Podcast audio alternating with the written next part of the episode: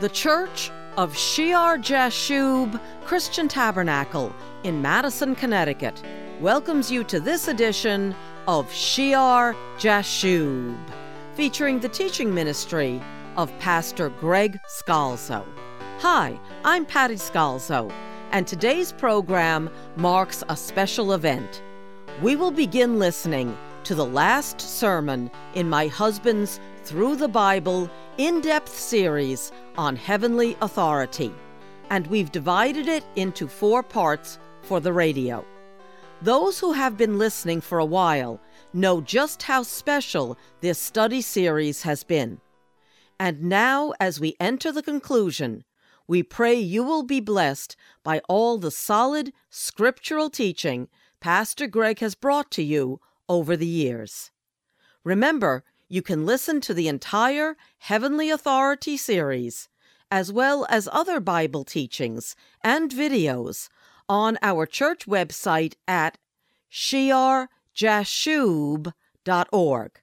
And you can always check Isaiah 7, verse 3, for the spelling. Here now is the first part of the conclusion to the Heavenly Authority series.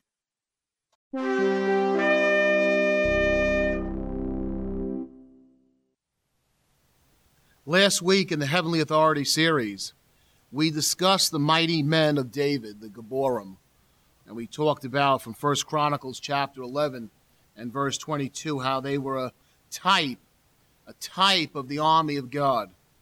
We saw Adino, who killed 800 at one time. We saw Eleazar, the son of Doda, through whom God brought about a great victory, how his hand stuck to the sword, if you remember, as he struck and he struck and he struck the Philistines after the other men of the Israelites had retreated. And his hand almost became one with the sword in tiredness, but he would not, not give up.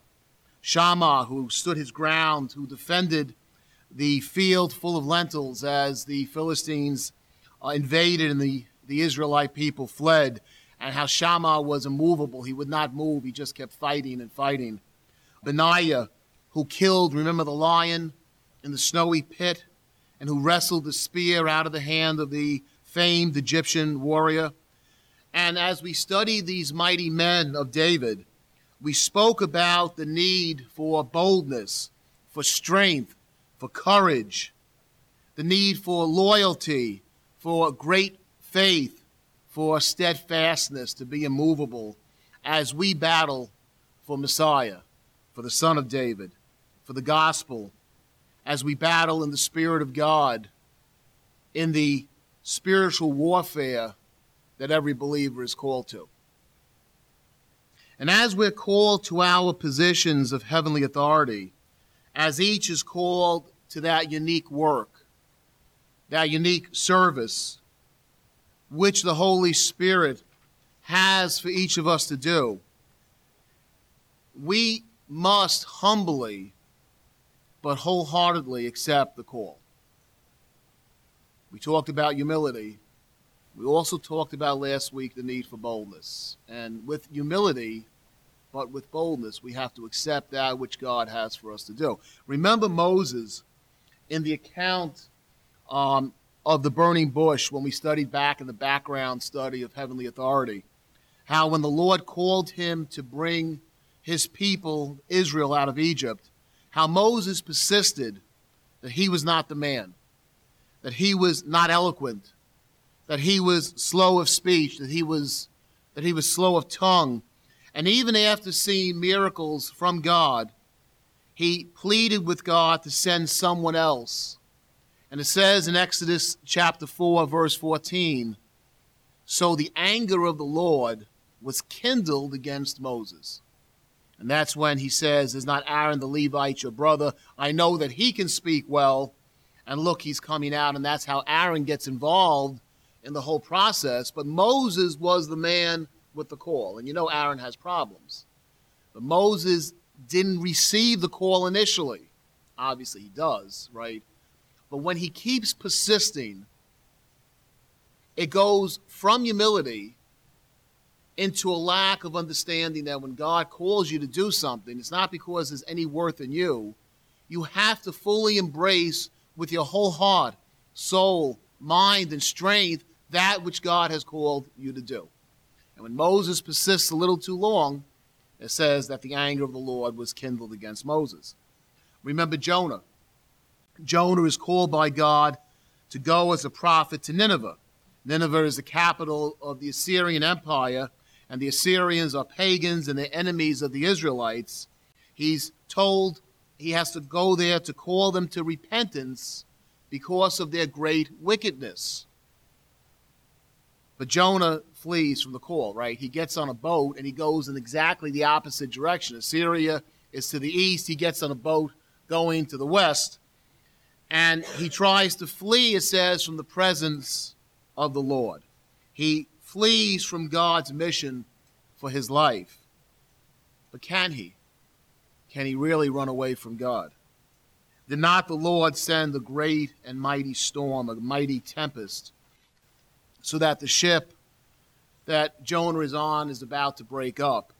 Did he not identify Jonah to the crew as the reason for the storm? And did he not prepare prepare a great sea creature, a great fish, to swallow Jonah when they threw him overboard until finally Jonah relents and he prays to God.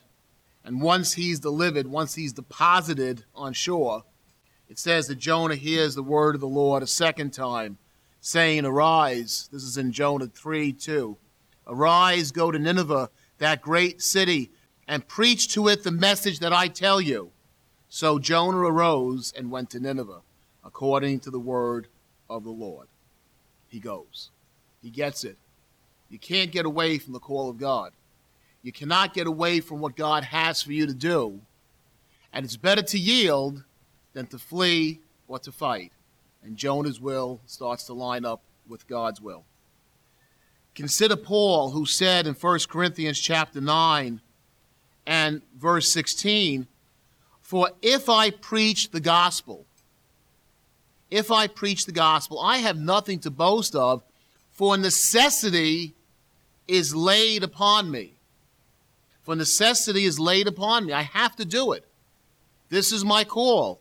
Yes, he says, Woe is me if I do not preach the gospel. Paul understood. God had given him the call. He understood the seriousness of the call. And remember our study. Some callings are very public, are very out there. We went through all the different offices. But everyone has or should have a gift from the Holy Spirit as they're baptized in the Holy Spirit. Everyone has some office that God is calling them to. Each one has a unique working of God in their lives. Obviously, some have greater authority as it is in the church, in the structure in the church, but everyone is under heavenly authority with some call of God on their life. Woe is me if I do not preach the gospel. Paul understood the seriousness of the call. Paul understood the sovereignty of God's plan for our lives. Paul understood the sovereignty of God's plan for our ministries, our services. He says in Galatians chapter 1 and verse 15, But when it pleased God, who separated me from my mother's womb and called me through his grace, to reveal his Son in me, that I might preach him among the Gentiles. I did not immediately confer with flesh and blood. And he goes on. When it pleased God who separated me from my mother's womb and called me through his grace. From before he was born, what God had planned for him was laid out. Think of it. Before you were born, there's a scroll with what God has for you to do laid out if you receive the call that God has for your life with all your heart, soul, mind, and strength.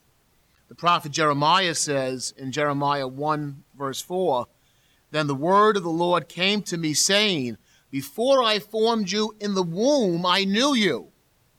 I knew you. Before you were born, I sanctified you. I set you apart. I ordained you a prophet to the nations. That call in his life was there even before he was formed in the womb we cannot resist but must grasp with all our hearts the plan of God. Paul writes to a, a Christian at Colossae in Colossians chapter 4 and verse 17. Uh, his name is Archippus. You also read about him in Philemon. In Philemon 1 2, uh, it says, To the beloved, and it names Archippus, our fellow soldier. Remember, we talked about the mighty men, the army of God? Paul writes to this Christian believer, Archippus, he calls him our fellow soldier. And he says then in Colossians chapter 4 and verse 17, and say to Archippus, Take heed to the ministry which you have received in the Lord, that you may fulfill it. Take heed. Take heed of the ministry, the service, the ministry which you have received. You can't order it, you can't assume it. A lot of times people assume more than what's given them. But you receive it in the Lord. God gives it to you. He has a call for us to receive. He says, Take heed to the ministry which you have received in the Lord, that what? That you may fulfill it. Literally, that you fulfill it, that you do it. Do that which God has called you to do. And consider the great joy when it's done. In 2 Timothy chapter 4, and verse 7, Paul writes, I have fought the good fight, I have finished the race, I have kept the faith. Finally, there is laid up for me the crown of righteousness, which the Lord, the righteous judge, will give to me on that day, and not to me only, but also to all who have loved his appearing. Finally, there is laid up for me the crown of righteousness. Matthew chapter 24, verse 45.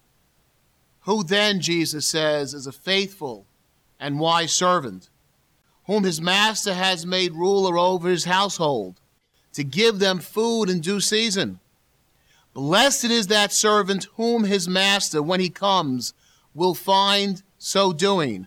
Assuredly, truly, truly, assuredly I say to you, that he will make him ruler over all his goods. Who is a faithful and wise servant? Jesus says he will make him ruler over all his goods. In Matthew chapter 25, verse 20, so he who had received five talents came and brought five other talents, saying, Lord, you delivered to me five talents. Look, I have gained five more talents besides them. His Lord said to him, Listen to the words, Well done, good and faithful servant. You were faithful over a few things. I will make you ruler over many things. Enter into the joy of your Lord. On our website at shearjashub.org, you will find information about our church a library of radio programs, links to our podcasts on Google and Apple, and a link to our 10:30 a.m. Sunday live stream on YouTube. You can then watch these live streams 24/7 on YouTube, rumble.com, or the website itself, and the website again is shearjashub.org.